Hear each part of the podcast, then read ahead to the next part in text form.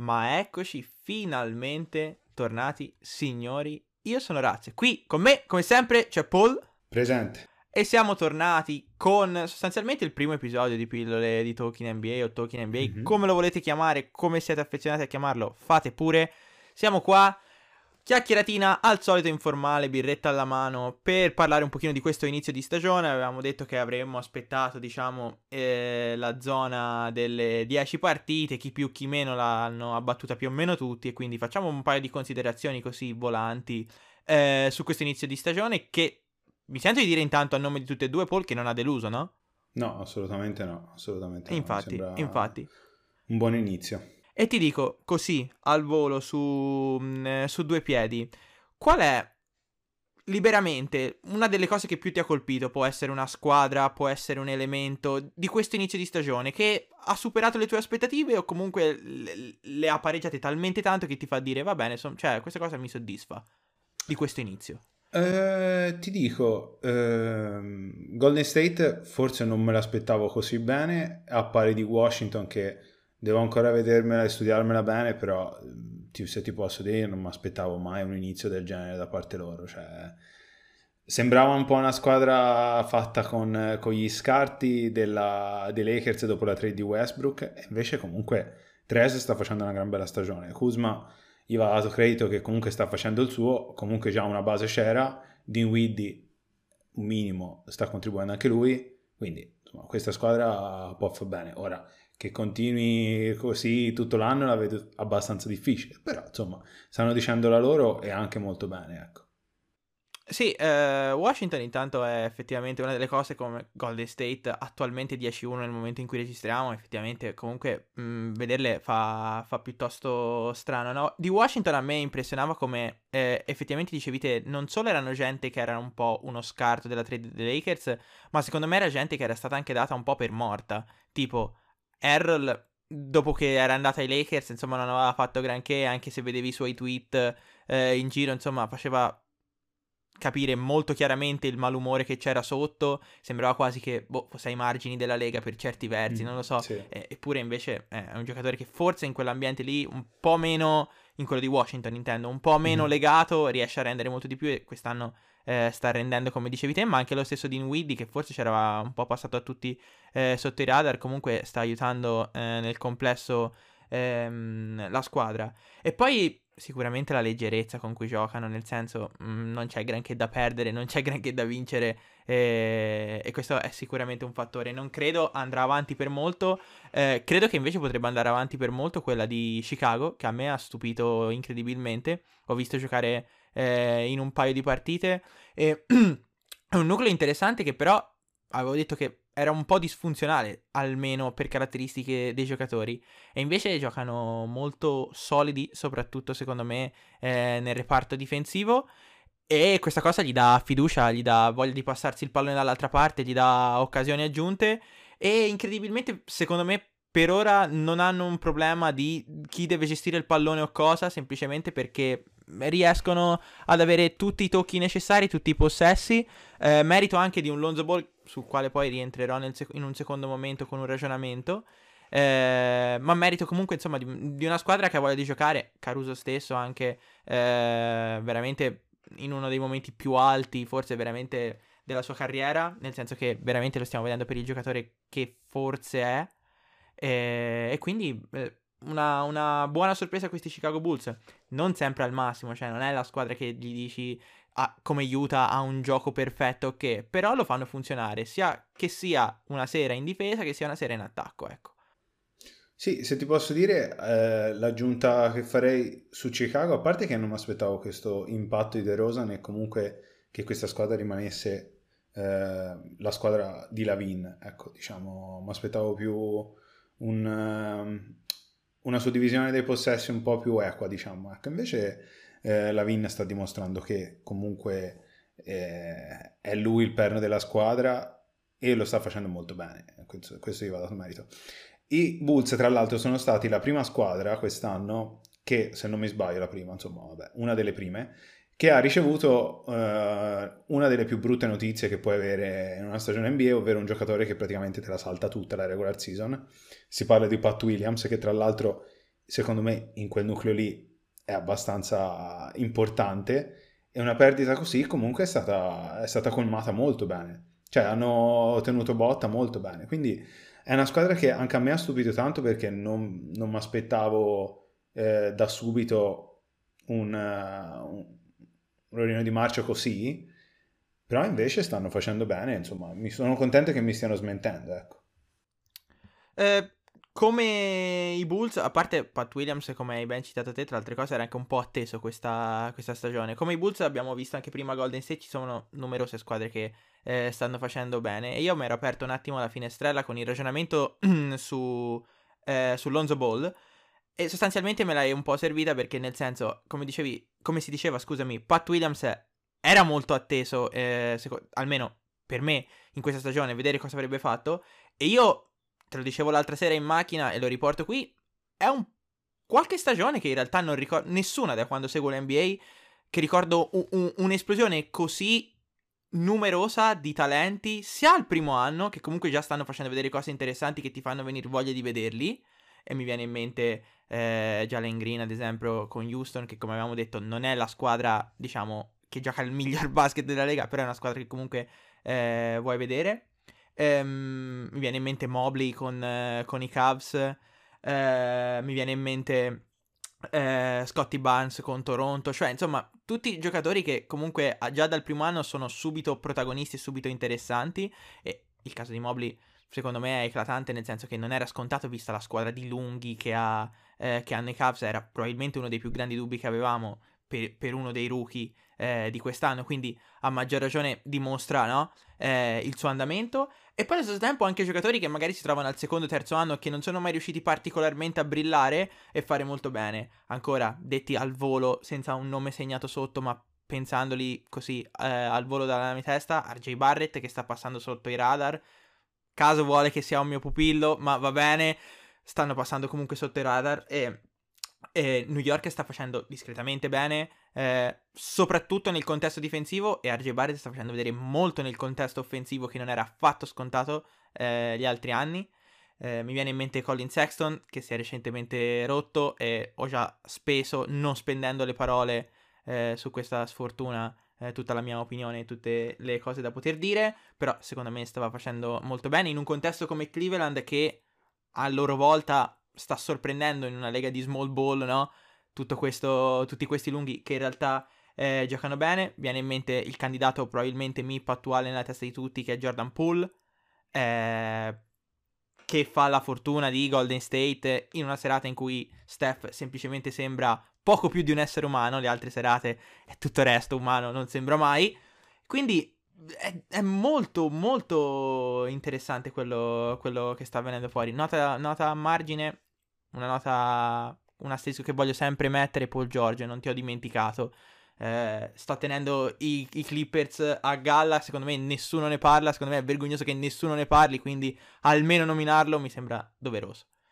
Sì, sono d'accordo con te sul discorso dei giocatori. Anche sui rookie a me hanno stupito tanto Wagner, un po' perché l'ho visto giocare tanto, e se immagino che tu abbia visto anche la partita contro i Nets stanotte doveva marcare un signor Kevin Durant, e per quanto fosse ingestibile stanotte, come giustamente The Classic, ha fatto una difesa secondo me ai limiti della perfezione, ha fatto 2 rubate a fine primo tempo, roba palla levata dalle mani, roba intercetto sul passaggio diretto, roba che non è semplice, soprattutto se sei al primo anno NBA e hai giocato neanche 15 partite in NBA e ti trovi a marcare uno degli scorer probabilmente più forti all time. Non sto parlando di adesso, all time. Sui nomi che hai fatto prima, a parte sì, sempre sui rookie, Duarte, che ha fatto inizio di stagione clamoroso a Indiana. Vero.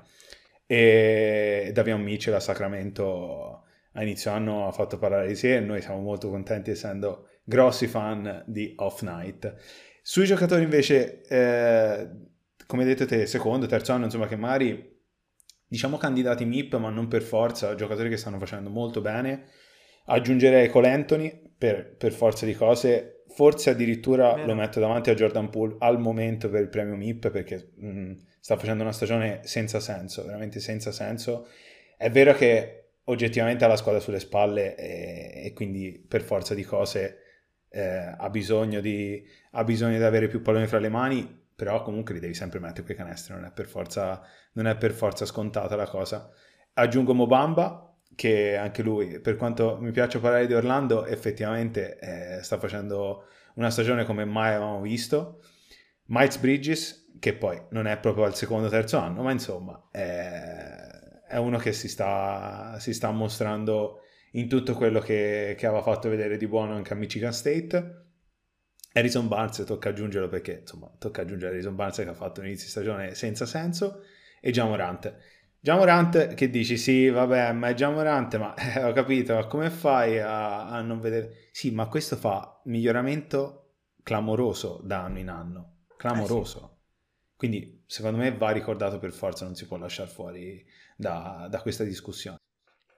Sì, poi non può vincere il MIP, se non sbaglio, non che sia un fattore di qualcosa, però sì, Ja Morant giustamente citato da te, come hai detto, non è il migliore, non è che dici vabbè ma è forte, è che fa proprio uno scalino, due scalini. Ogni volta che ti fanno dire va bene, se questo è quanto. Aggiungo, non stanno andando benissimo, però Baby Boy di Yonte Murray io lo metto comunque, perché insomma se abbiamo citato Barnes posso citare anche lui, ecco. Certo. Anche lui finalmente, dopo, si spera insomma che tutto vada bene, sta facendo vedere quello che insomma può veramente fare, perché è un giocatore veramente veramente interessante. Se vi capita, guardatevi una partita degli Spurs per vederlo giocare. Ripeto, nomi ce ne sono, ma ricontinuando a pensare viene in mente Ant, viene in mente chi qua, chi là, insomma nomi ce ne sono, ne abbiamo fatti alcuni che sono quelli che forse ci sono venuti prima in mente, perché sono quelli che stanno facendo un po' meglio, li senti un po' più spesso e ci sono rimasti un po' più in testa. Ma se siete nei commenti e avete qualcuno che secondo voi è un sacrilegio che non abbiamo citato, fate pure, siete i benvenuti. Paul, era stato un commento di un ragazzo negli scorsi video a sottolineare un po' la cosa. Secondo lui avevamo molto snobbato i suoi Miami Heat, che so che per te sono un tasto dolente, non vuole essere qualcosa su cui infierire. A me la squadra piaceva, a te la squadra non convinceva. Ripeto, siamo sulle 10, 11, 12 partite, però l'inizio di Miami non è negativo, quindi... Come rivedi il tuo giudizio iniziale? Chiaro che non voglio che tu lo cambi, voglio semplicemente sapere come la pensi. No, il discorso è sempre un po' lo stesso. Quest'anno, secondo me, rispetto all'anno scorso, quello scalino in più lo sta facendo Talererro, che l'anno scorso ha deluso, è inutile starci a girare intorno, l'anno scorso ha deluso e non poco, e quest'anno invece sembra riaver preso un po' la giusta via, che era un po' quello che mancava secondo me a Miami. Poi gli altri che giochino bene non lo nasconde nessuno e non c'è neanche troppo da girarci intorno. Lauri, tra l'altro, poveraccio, mi sa che si è fatto anche... Ma poveraccio, insomma, si era fatto anche male e questo, insomma, non è mai una cosa bella per una squadra che comunque ha un'identità di gioco specifica e vuole portare a termine quella. Jimmy. Io dico, non mi piace come era stata costruita, la testa con cui era stata costruita. Però poi, sono giocatori che comunque, signor giocatori, quindi alla lunga, secondo me, il risultato arriva ed è giusto che arrivi. Ok, va bene. Giusto per sapere un po' la tua opinione, visto che appunto discordavamo un po' nella visione generale. Senza confini di conference, una squadra che invece ti sta totalmente deludendo, o comunque non è una squadra... che giudicavi scarse e quindi se sta facendo male va bene che faccia male, ma che dici wow, che stiamo facendo? Nola, allora il discorso è, non c'entra Zion qua, tolgo dal discorso Zion io, okay. È vero, non c'hanno Zion, è una grossa perdita, ok, però poi vai a vedere la squadra, hai preso Valanciunas che secondo me, e senza star a girarci troppo intorno, è uno dei centri che ci sono più forti nella Lega per il tipo di gioco che fa, è un giocatore perfetto per Nola, volendo. Ingram è un po' scomparso. De Montegram si sapeva che l'acquisto, si era già detto anche l'altra volta se non sbaglio, che non è un acquisto che ti sposta gli equilibri, però c'hai Nikhil Alexander-Walker che comunque è a un secondo anno, qualcosina dobbiamo iniziare a far vedere per forza di cose, no? È una squadra che sta facendo estremamente male, non è che dici... È una squadra che sta facendo un po' così, posso dire magari una stagione un po' come stanno facendo gli Spurs, magari quella la vincono, ne vincono due, poi ne perdi una, poi ne rivinci una, poi ne riperdi altre tre, come è giusto che sia. Doveva essere secondo me in quel limbo lì, un po' come sta facendo appunto San Antonio, e invece sono proprio nel baratro totale finora, cioè non hanno ancora capito bene cosa vogliono fare e chi vogliono essere sta stagione, mi pare. Tutti i ragionamenti su Zion, poi magari rientra lui al top della forma, spacca tutto e vincono un anello in faccia a noi, però mi sembra una squadra che al momento non ha né capo né coda, ecco. Io invece ti dico Indiana perché non me la spiego, visto che cioè Indiana è veramente terribile, è terribile da vedere giocare, a me non piace per niente, è molto noiosa, sono partite molto lente e poi mi dà sempre la sensazione, se tipo la mattina devo aprire un tabellino, perché ovviamente non vedo sempre online, non vedo sempre in diretta, scusami, e poi magari mi recupero degli highlights, quelli anche interi, no, di tutta la partita, o comunque rivedo qualcosa, oppure quando l'ho vista giocare mi dà sempre la sensazione che sia una pesca, cioè questi qua entrano in campo e te non sai cosa aspettarti quella sera, mentre ci sono delle squadre che ok giochi bene, ok giochi male, ok la stanchezza, ok la serata di uno, di quell'altro, sono tutti fattori che poi specialmente su 82 partite sono inclusi. Veramente Indiana mi dà l'idea di tirar dei dadi e stasera Sabonis c'è, quindi stasera Sabonis fa il devasto, ma domani sera Sabonis non c'è e non c'è un altro al suo posto, oppure c'è quella, cioè sembra che non siano mai allineati sulla stessa linea d'onda, sì. Sono noiosi in campo, a me non danno neanche un'idea di gioco, cioè non vedo una cosa ricorrente, per quanto ovviamente non mi sono visto solo Indiana giocare, quindi sarebbe anche assurdo pensare che io mi conoscessi tutti gli schemi a memoria di Indiana, Deus grazia, ho altro da fare nella mia vita, però non mi dimostrano veramente niente, non mi convincono affatto. Una volta ha un dolorino questo, una volta un dolorino quell'altro, ci può stare, ma comunque il problema rimane, cioè quando sono quelli io non mi sento mai di dire stasera Indiana, non vedo mai un accoppiamento e dico stasera Indiana vince e mi guardo la partita o mi guardo il tabellino e dico vabbè Indiana ha vinto, me l'aspettavo che vincesse, cioè anche la squadra più scarsa a me contro Indiana dà l'idea che possa far qualcosa, e è assurdo per me. No, sono d'accordo con te, sì. L'infortunio di Brogdon secondo me poi ha proprio tagliato le gambe, perché è quello che ti fa gioco, quindi se senza di lui T.J. McConnell è comunque T.J. McConnell, quindi non è che ci si può aspettare, per quanto negli ultimi anni aveva fatto un miglioramento clamoroso, non è a livello di Brogdon, quindi non e ci però si può... con e l'infortunio lì... Con l'infortunio di Brogdon non hai sentito qualcuno che ha fatto il passo avanti, capito? Esatto, cioè, perché è chiaro che è bravissimo, cioè è chiaro che la dinamica cambia ovviamente, cioè se il gioco mi passa da lui la dinamica cambia e vado di là, però andare di là non andava da nessuna parte, ecco. Sì, sono d'accordo. Manca un minimo di step up anche a Sabonis. Sì. Insomma, c'è Miles Turner che fa la partita dove ti fa quello che gli pare, però cioè, non ti puoi affidare a quello, ecco. Nelle prime tre della stagione fa sempre il devasto e poi si normalizza sui suoi standard, tra le altre cose è anche leader di blocks per esempio, quindi ancora per un anno ancora difensiva di sta squadra, che come il discorso Drummond, come il discorso Drummond, oggi ho visto una roba in tre partite 20 rimbalzi in media, è grazie al cazzo che fa 20 rimbalzi in media, sta lì sotto. Ho capito, è più grosso di tutti, le piglia tutte. Metà sono i suoi tiri sbagliati tra l'altro sì, esatto. Quindi sa anche dove va tra le altre cose, quindi nel senso avremmo potuto fare anche una menzione particolare per Portland, che sembra veramente allo sbaraglio, però io non lo so, ho sempre la sensazione che quando parliamo di Portland poi domani Lillard si sveglia e fa il devasto, però anche questo tipo di ragionamento domani Lillard si sveglia e fa il devasto sembra che a Portland non funzioni più, non per demerito di Lillard, però ci tengo a precisare che io non parlo di demerito di Lillard, ma non perché Lillard è un fenomeno, una squadra è una merda, ma perché non mi piace questa... andamento che sta assumendo la cosa, per cui Lillard sta tirando male, allora Portland va male.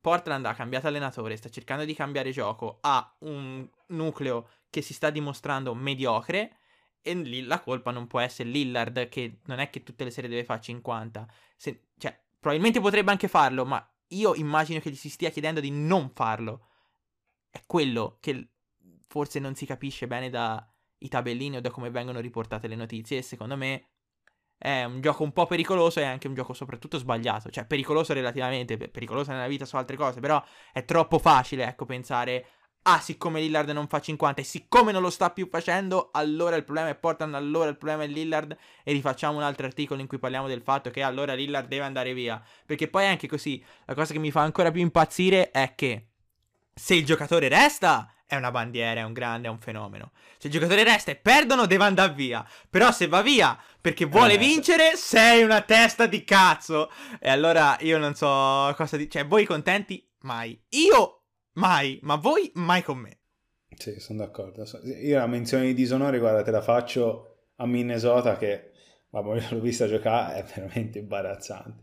È veramente imbarazzante. Addirittura tempo fa su YouTube mi è capitato... un pezzo di Carl Anthony Towns che reagisce a una sua partita e commenta, se stesso dicendo easy, easy, cioè così montatissimo, carichissimo da solo su se stesso, e poi fai cacare, cioè nel senso stiamo... l'ho avuto nelle feed e non ho avuto il coraggio di cliccare, ho guardato 3 minuti, stavo male, mi veniva troppo da ridere. Follia vera. Faccio un saluto a Houston, che invece mi sta esaltando. Cioè, stanno 1-10, io sono esaltatissimo, perché quello che si era detto è quello che... cioè, quello che si era detto, vabbè, può succedere anche che non si capisce un cazzo di niente, infatti tutto il resto l'abbiamo sbagliato magari. Però è quello che ci aspettavamo, quindi non è una delusione Houston. Cioè, se ti avessi detto vincono l'anello quest'anno, no, ma così, è bellissimo. Non ce la fanno a fare un possesso di basket organizzato, ma sono divertentissimi. È bellissimo. Sì, sono d'accordo, sono d'accordissimo. È la squadra da vedere, ragazzi. È il discorso che si diceva inizio anno, comunque, sì. Io mi ci sto ritrovando tanto, sia con Houston che con Orlando, cioè... guarda che io quest'anno, per quanto si stia facendo cacare, io mi sto divertendo una marea. Io mi sto veramente... perché quando vinci poi vai fuori di testa. Vai fuori di testa. Perché poi... anche perché quando avete vinto avete avuto delle prestazioni ancora più fuori di testa da quel gioco lì. Sì. Quindi così, doppiamente pazzia. Va bene. Diciamo che prendiamo delle buone abitudini che avevamo una volta. Chiudiamo con delle nostre chiare rubrichine che ritornano. Premio Jackson Ace. Se non lo sapete, Jackson Ace, a lui è intitolato il premio del giocatore più nervoso dell'ultimo periodo, diciamo, della settimana, da quando a quando non abbiamo fatto l'episodio. Ok, Jackson Ace, se non lo sapete, è di fatto... cioè statisticamente ma anche fattualmente il giocatore più nervoso della Lega, esatto. Tra arresti e minchiate dette, oltre che insulti diretti all'NBA fatti senza neanche passare, diciamo, per vie secondarie, ma direttamente all'NBA. Io non credo che ci sia dubbio, stiamo parlando di Nikola Jokic, perché insomma non mi viene in mente nient'altro che abbia smosso così tanto l'opinione pubblica ultimamente, e poi non mi sento neanche di non dare un premio alla luce dei Jokic Brothers in giro su Twitter e altro. Però dimmi te, sei un candidato migliore? Allora, ti posso dire... allora, Jokic secondo me va oltre il premio Jackson Hayes, cioè questa è proprio Hall of Fame del premio Jackson Hayes. A me il premio Jackson Hayes, ma proprio non ce la faccio a non dirlo, Jalen Green, sto male, che ha detto io volevo essere la prima scelta, ma quando ho visto che la prima scelta era Detroit, non ci volevo essere a Detroit. Cioè, è mio fratello assoluto, cioè assolutamente mio fratello, ha detto io mangerò di buono il parquet, soprattutto quando giocherò a Detroit. Cioè questo subito, maglia incorniciata a casa mia, Jokic, poi vabbè, il discorso Jokic, cioè, si va in un mondo che secondo me è oltre il premio Jackson Hayes, cioè lì siamo a livello proprio da indatti nell'Hall of Fame, cioè roba di fuori. Lì abbiamo direttamente la giacca, gli diamo non il trofeo, direttamente la giacca, assolutamente. Come nella Hall of Fame. Io la notizia di Jalen Green l'ho ritwittata scrivendo è automaticamente un fratello, perché l'odio di Detroit ci unisce tutti sotto una grande famiglia che non ha colori se non nell'odio per Detroit, ma credevo di essere troppo di parte, ecco, invece in qualche modo abbiamo insultato Detroit anche questa volta, che è una rubrica che ricorre, se ci pensi, insultare Detroit in ogni episodio del podcast, ecco, è una cosa ricorrente. E adesso in chiusura, last but absolutely not least, c'è l'angolo statistiche di Paul, che come sempre non ha sigla, ma ci piace nominare il fatto che non abbia sigla. Paul, a te. Allora, ho 3 statistichine molto interessanti. Ti parto dalla prima, che è di un giocatore di cui si parla veramente poco ultimamente, Danny Green, ok? Ah. Devi sapere che Danny Green qualche giorno fa, 2 giorni fa, è uscito dalla panca. Secondo te, quant'è che Danny Green non usciva dalla panca in una partita regular season o playoff? Ti dico che l'anno non è l'anno scorso. È dal 7 aprile 2018 che Danny Green non partiva una partita dalla panchina e ha fatto 227 regular season games e 58 playoff games di fila consecutivi per 4 squadre: Spurs, Raptors, Lakers e ora Sixers.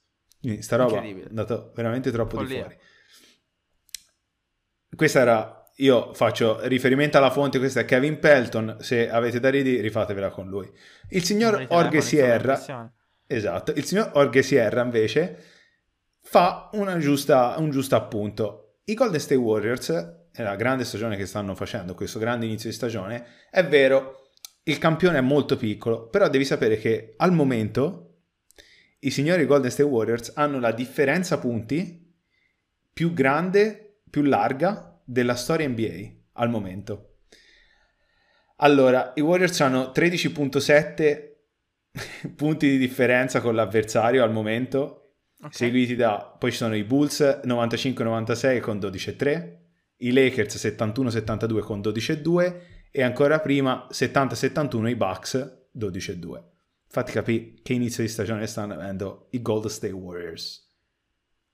Ti vedo abbastanza incredulo. Sono molto perplesso perché ero un passo dall'avere una statistica che mi aveva convinto per una volta nella mia vita. Eri partito con Bulls, con Golden State che stanno andando molto bene, e poi è andata tutta in merda Lakers e Bucks, e ho detto sì, ce l'hanno voluti buttare, se no non era una notizia da poter pubblicare, per far vedere che non erano solo i Bulls 95-96, certo, ma anche inculati i Lakers, inculati i Bucks, cioè proprio per dei capitoli e l'ultima invece bisogna fare una grossa menzione d'onore a nostro fratello Ricky Rubio a.k.a. Oreste. Quella partita che ha fatto 37 punti, tra l'altro carry Rai, e 10 assist e 8 su 9 da 3, che insomma... Che se per ci Rubio pensi, poi... Se 4 anni fa mi dicevano Rubio fa 8 su 9 da 3, ho detto vai al CERT e fatti vedere. È il primo giocatore della storia NBA con 30 e più punti, 10 e più assist, 8 e più triple a uscire dalla panca, nella storia. Il signor Ricky Rubio ha fatto la storia effettivamente. Quindi, qualcuno non solo ricorderà il nome, ma dovrà recitarlo chissà tra quanti anni di nuovo, pensa, di fronte a un nuovo record. Follia totale, follia veramente totale. Secondo me questo record qua dura forse 2 stagioni, ti dico la verità. Cioè, se si continua a questi livelli per tirare da 3, diciamo che la Lega non ha problema al momento. Trovi un bello scorer fuori da... un bello scorer, un bel assist man dalla panca, è fatta, è andato. Però insomma, sì, intanto basta un rookie, basta banalmente un rookie nella squadra, esatto, giusta. Cioè, esatto. Intanto lui l'ha fatto, mettiamolo lì. Sì, mettiamolo lì. Sì. No, ma onore a Rubio, anzi non vogliamo mancare assolutamente di rispetto. Ma aspettavo una statistica su Orlando, perché ho visto la ricondivisione. Non so se era tua. Vabbè, io lo posso dire visto che ormai l'ho citata. Vada. Credo, se ricordo bene, la statistica era, e non ho la fonte sotto quindi potrei averla sbagliata, ma Orlando attualmente è la squadra col miglior punteggio sui 100 possessi, una roba del genere, sì, tipo. Dovrebbe, sì. Una roba del genere, e tra altre cose il commento del social media manager era facts, ovviamente. Ovviamente, se non avete visto l'intervista a Cole Anthony dopo la partita da 33 punti, se non sbaglio, sì, andatela a vedere, perché come sempre è un instant classic dopo quella dell'anno scorso. E noi siamo giunti alla fine di questo recappino. Abbiamo fatto 2 ragionamenti, se vi ha fatto piacere sentirli, ci fa piacere a noi che siete stati qui con noi. Io ringrazio Paul come sempre per la presenza. Grazie a te. Grazie per le statistiche, grazie per tutto il resto. Grazie a Graziano e a Graziella e il resto lo sapete. Io vi saluto, ci sentiamo presto. Bella.